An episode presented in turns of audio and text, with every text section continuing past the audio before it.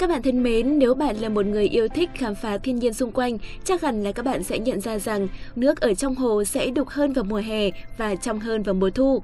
Vậy các bạn có biết tại sao lại như thế không ạ? Ngày hôm nay chúng ta sẽ cùng tìm hiểu câu trả lời các bạn nhé.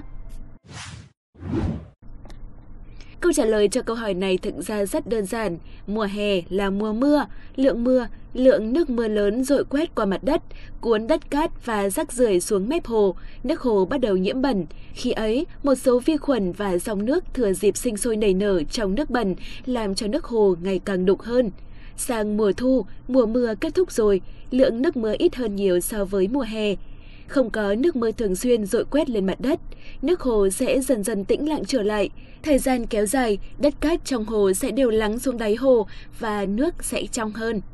Bây giờ thì các bạn đã biết đáp án cho câu hỏi vì sao của ngày hôm nay rồi đúng không nào? Nếu các bạn thích đến hồ ngồi ngắm và suy nghĩ trầm ngâm thì hãy lựa chọn mùa thu để đến các bạn nhé.